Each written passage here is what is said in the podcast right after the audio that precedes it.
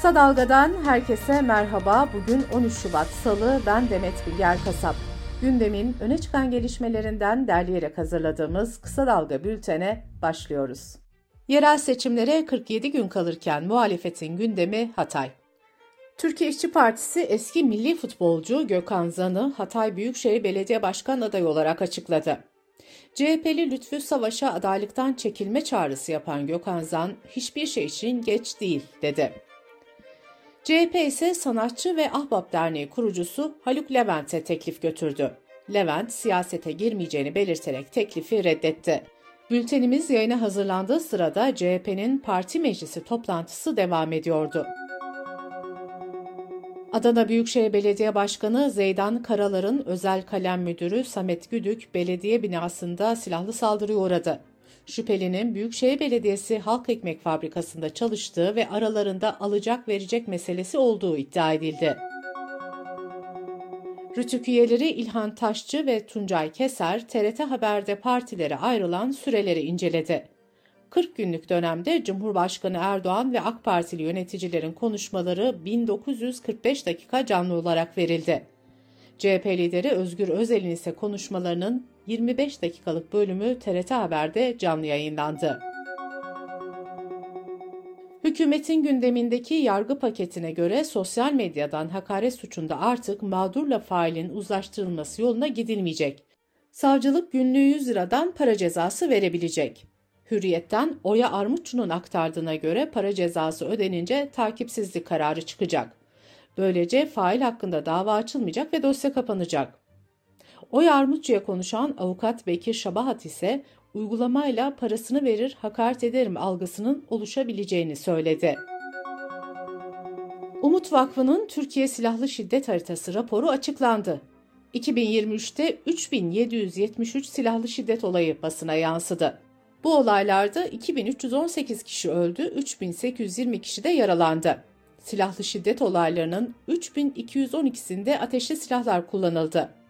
Şiddet olaylarının en fazla yaşandığı kent İstanbul, en az yaşandığı kent de Erzincan oldu.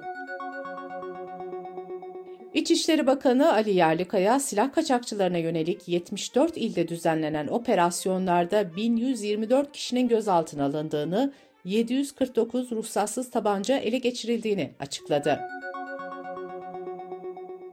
Sezgin Baran Korkmaz'dan adli konularda yardımcı olmak vaadiyle 10 milyon euro istediği öne sürülen Veys Ateş hakkında nüfus ticareti suçlamasıyla dava açıldı.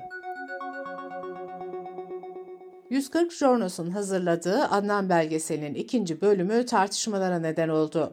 Belgeselde Türk Tabipleri Birliği Merkez Konseyi Başkanı Şebnem Korur Fincancı'nın Adnan Oktar örgütünün üyelerine işkence raporu verdiği ve soruşturmanın bu raporla çöpe gittiği iddia edildi. Şebnem Korur Fincancı ise belgeseli hazırlayanların kendisine ulaşmadığını belirterek işkenceyi meşru göstermenin tehlikeli olduğuna dikkat çekti. Antalya'nın Konyaaltı sahili açıklarında üzerinden kimlik çıkmayan 25-30 yaşlarında erkek cesedi bulundu. Antalya'da son bir ayda kıyıya vuran ceset sayısı 9 oldu.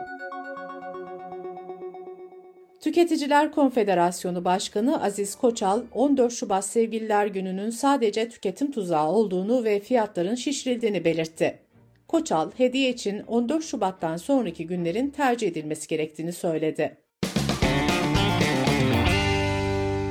Kısa Dalga Bülten'de sırada ekonomi haberleri var.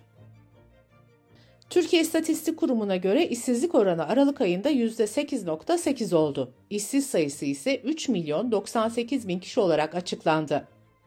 İşsizlik sayılarına ilişkin bir açıklamada Diskar'dan geldi. Disk'e göre geniş tanımlı işsiz sayısında patlama yaşandı. Geniş tanımlı işsiz sayısı 9.7 milyon kişiye ulaştı. Akaryakıt zamları devam ediyor. Motorine bugünden geçerli olmak üzere 2 lira 56 kuruşluk zam gelecek. Motorinin litresi bu zamın ardından 45 liraya kadar çıkacak. Motorine geçen haftada 1 lira 38 kuruş zam gelmişti. Bireysel kredi kartı borçları 2 Şubat itibariyle 1 trilyon 247 liraya ulaştı. Dünya Gazetesi yazarı Naki Bakar'ın aktardığına göre taksitli kart borçları bir ayda yaklaşık 41 milyar lira arttı. Taksisiz borçlardaki artış da 51,5 milyar lira oldu. TÜİK'in verilerine göre inşaat maliyetleri Aralık 2023'te aylık bazda %1.94, yıllık bazda ise %67.31 oranında arttı. Dış politika ve dünyadan gelişmelerle bültenimize devam ediyoruz. İsrail, Gazze'de yüz binlerce sivilin sığındığı tek güvenli bölge olan Refah'a saldırdı. Yerel kaynaklar havadan, karadan ve denizden yapılan yoğun saldırıda yüzden fazla kişinin öldürüldüğünü belirtti. Hamas, refah saldırısından Netanyahu hükümetiyle birlikte ABD Başkanı Joe Biden yönetimini de sorumlu tuttu. İsrail Savunma Kuvvetleri ise refaha düzenlenen operasyon kapsamında iki rehinenin kurtarıldığını duyurdu. Irak ve ABD koalisyon güçlerinin kademeli olarak çekilmesi için takvimin belirlenmesi konusunda anlaştı. Amerika Birleşik Devletleri 5 Kasım'da yeni başkanını seçecek. Cumhuriyetçilerin aday adayı olan eski ABD Başkanı Donald Trump, başkan seçilmesi durumunda Rusya'yı mali yükümlülüklerini yerine getirmeyen NATO üyelerine saldırmaya teşvik edeceğini söyledi. Trump'ın bu sözlerine başta ABD olmak üzere birçok ülkeden tepki geldi. Beyaz Saray Trump'ın bu sözlerini dehşet verici ve akıl dışı olarak nitelendirdi. Amerika'da seçim yaklaşırken anket sonuçları da gelmeye devam ediyor. ABC News ve Ipsos'un anketine katılanların %86'sı 81 yaşındaki Joe Biden'ın başkanlık için çok yaşlı olduğunu söyledi. Geçtiğimiz günlerde de Biden hakkında bir soruşturma yaşlı ve hafızası yerinde olmadığı gerekçesiyle kapatılmıştı. Finlandiya'da Cumhurbaşkanlığı seçimlerini NATO destekçisi Alexander Stubb kazandı. Muhafazakar siyasetçi oyların %51.6'sını aldı. Almanya'nın Münih kentinde yaklaşık 100 bin kişi ırkçılığa ve aşırı sağa karşı gösteri yaptı. Eylemciler aşırı sağcı Almanya için Alternatif Partisi'nin Almanya için alternatif olmadığını belirten döviz ve pankartlar taşıdı. Brezilya'da devam eden darbe soruşturmasında bir albay gözaltına alındı. Albay, eski devlet başkanı Bolsonaro ekibiyle işbirliği yaparak Lula hükümetine darbe planlamakla suçlanıyor. Kültür, sanat ve yaşam haberlerine bakalım. Türk sinemasının biyografik filmleri devam ediyor. Cem Karaca'nın hayatının ardından 1 Mart'ta da Ahmet Kaya'nın hayatını anlatan film gösterime girecek.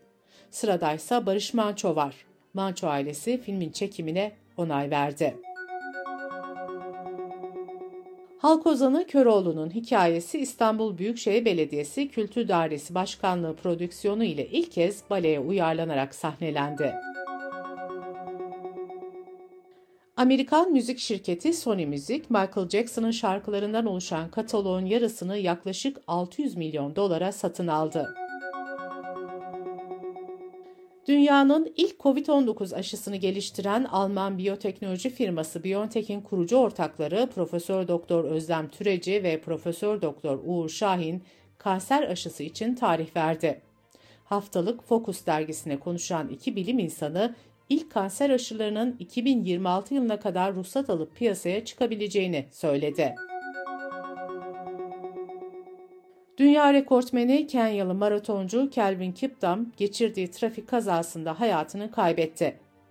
24 yaşındaki Kiptum geçen yıl Ekim ayında koşulan Chicago Maratonu'nda 2 saat 35 saniyelik derecesiyle dünya rekoru kırmıştı. Bültenimizi kısa dalgadan bir öneriyle bitiriyoruz. Gazeteci İbrahim Ekinci'nin her haftanın ekonomik gündemini değerlendirdiği Marjinal Fayda'nın yeni bölümünü kısa dalga.net adresimizden ve podcast platformlarından dinleyebilirsiniz.